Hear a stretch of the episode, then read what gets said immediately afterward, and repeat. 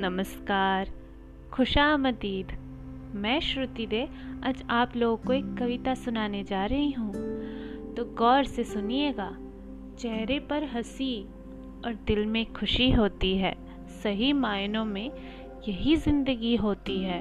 और हंसना किसी इबादत से कम नहीं, किसी और को हंसा दो तो बंदगी होती है। सारे दुख मिटा दो चेहरे की हँसी से। गमों की आग बुझा दो चेहरे की हँसी से। हर कोई खुश रह नहीं सकता चाह कर भी। खुशी का राज बता दो चेहरे की हँसी से।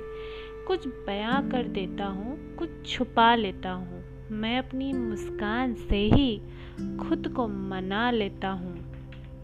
शब्दों के इत्तेफाक में यू बदलाव करके देख तो देख कर ना मुस्कुरा, बस मुस्कुरा के देख।